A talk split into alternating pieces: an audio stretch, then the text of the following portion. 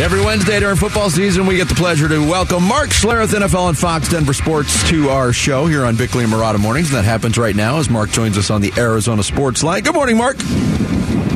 Good morning. How you guys doing? Doing well. Uh, before we get into the four teams that are still uh, on the field playing for a, a, a, trip to the Super Bowl this weekend, uh, coaching searches in your neck of the woods and in our neck of the woods. I, have seen the reports out there today that maybe the Broncos could name a new head coach as early as today. I'm very fascinated by their interest in David Shaw and if uh, if he's a real candidate for that job. I mean, what's the latest of, of what you're hearing on the Broncos front, Mark? Yeah, I mean, I think David Shaw is a guy that, if you go back several years ago, um, had many opportunities to jump from college football to the NFL and turn them all down. And uh, and, I think if you look at the last four years with the NIL deals and all the transfer portal and all that stuff, you know, Stanford is not going to play that game. They're not going to get competitive in that game. So um, it's going to be hard to win going forward at Stanford. And so, long story short, um, I think he's a legitimate candidate, even though the Broncos seem to be the only one that are interested in interviewing him. And a lot of the ownership group, from Greg Penner to Condoleezza Rice, they all have a connection with David Shaw. They all have that Stanford connection connection. So, you know, I, I think it's real. Now, I would rather have, and I don't call them retreads, I, I call them uh, certified pre owned coaches. So I would uh, much rather have a certified That's pre owned coach. Retread just sounds so bad, right? It sounds so negative. It does. so we're going certified pre owned. and I, I would much, I'd much rather have a, a Dan Quinn, who I know is uh, is interviewing in Arizona. I'd much rather have a guy, Sean Payton, somebody who's been there, who's done that, that has learned from their past experiences uh, and, and been an NFL coach before.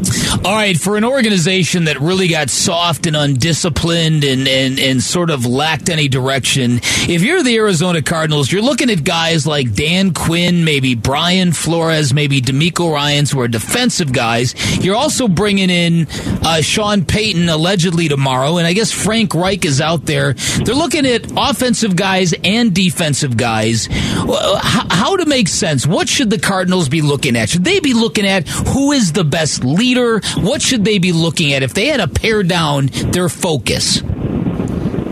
Yeah, I think I think it really comes down for me who can build the best culture. Um, and I, I think that's I think that's an issue that you have to really look at. And culture, like culture, is not static, right? It's alive, it's moving, and it's got to be preached and worked on, and it's got to be lived on a day to day basis. And um, so I, I would look at who do I think builds the best culture, and I just know um, I know Dan Quinn personally. Dan Quinn is a phenomenal football coach but he's one of the best culture builders you'll ever be around. He's one of the best people you'll ever be around. And you look at the way that defense in Dallas played, um, you know, and, and all the way into his Super Bowl that, uh, you know, was an abject disaster being up 28 to 3. But in all of that, I think that Dan Quinn is a guy that, um, that me personally, I'd like to see him get hired here in Denver. So I think he's a guy that makes sense to me and that would do an extremely good job of, of connecting with players um, and demanding players. And so, you know, I've been around him enough and been around enough of his practices and watched how his players have responded to him to think that that would be a, uh, a very wise choice. Um, but if you look at the playoffs, guys, you know, going into NFC conference championship games, you know, every guy that's coaching right now has an offensive background. Um, and you look at the playoffs in general, and most of the coaches in the playoffs have an offensive background. You know, Kyle Shanahan, obviously Zac Taylor. Um, you, you got Andy Reid. You've got uh, Nick Sirianni. Um, you know, throughout the playoffs, it's it's the offensive guys that seem to have a little bit of an advantage right now. Mark Schlereth, NFL on Fox Denver Sports, our guest uh, here talking football on Wednesdays here on Bickley and Marotta Mornings about those championship games, the AFC championship game.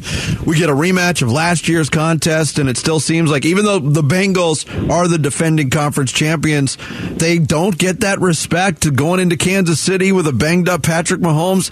I think we might be looking at a repeat for the Bengals. What do you think, Mark?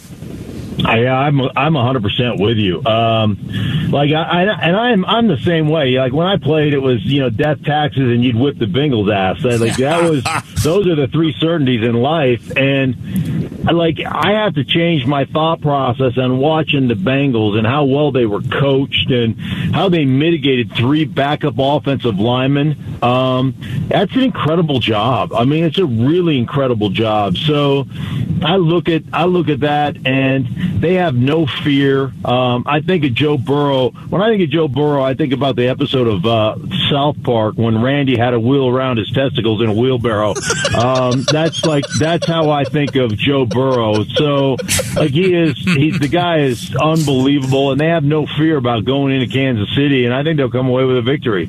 And the way he just runs a huddle, he's he, he looks so much like a, a young Joe Montana. He's got his hands in his pockets like he doesn't care. There's zero zero anxiety coming from that guy in a football field. Uh, yeah, hundred percent. And I think the other thing is, like, obviously he's not the most gifted athlete, and I love, you know, I love his snarkiness. Like, I love the chip, even as a first overall pick, the chip on his shoulder about, you know, hey guys, please pray for my tiny hands. I don't know if I'm going to make it, you know, and all the, all the right. stuff that he came out with, you know, hey, uh, you got to make sure you get your refunds on those Buffalo tickets, yep. you know. Yep. So I, I love that aspect of him. The other thing I love, you know, accuracy and all that stuff, but his ability to climb the pocket. And, you know, with most young, especially young quarterbacks, most guys escape route, like they don't trust protection or they don't understand protection. So their escape route is out the back of the pocket. And so, you know, with defensive ends and the athletes that you have playing defense in today's game, that's a usually a bad choice and you escape outside the pocket, you get forced out of bounds or you give up a sack, it's a nine yard sack. That guy's ability to climb up into the pocket, like I always say this about Brady, and I think the same is true for Joe Burrow. That guy is the best scrambler in football that never leaves the pocket. Yeah, oh, well, like, like, he it. climbed in the pocket, understood where protection was, understood where it was going to open up, understood where he wasn't protected, climbed up to avoid it, and then threw a couple of dime pieces, one for a touchdown that I just thought were like I thought the the awareness, the pocket awareness, and uh, and his understanding of routes and route combinations and the defense and where guys are going to be, where they'll come open. I thought it was extreme. Like I thought it was just extremely well done, and so it was really cool to watch that. All right. Lastly, the 49ers may have butchered the trading up for a quarterback and all the draft capital that required, and still might make the Super Bowl. What kind of organizational flex is it to maybe get to the championship game with a third string quarterback? Yeah, it's. I mean, it's amazing, and it goes to show you um, how important it is to have players. You know, and I think in a day and age where we get so enamored by quarterback, right, and by quarterback skills and all this, that, and the other, and it's important, but um, but you've got to have you've got to have a system that you believe in that somebody can execute, and you got to have great players. And you can say that about Cincinnati as well. I think one of the things we get so enamored by you know, Joe Burrow that we tend to forget that, hey, they made nice free agent acquisitions in Trey Hendrickson and BJ Hill and uh, DJ Reader.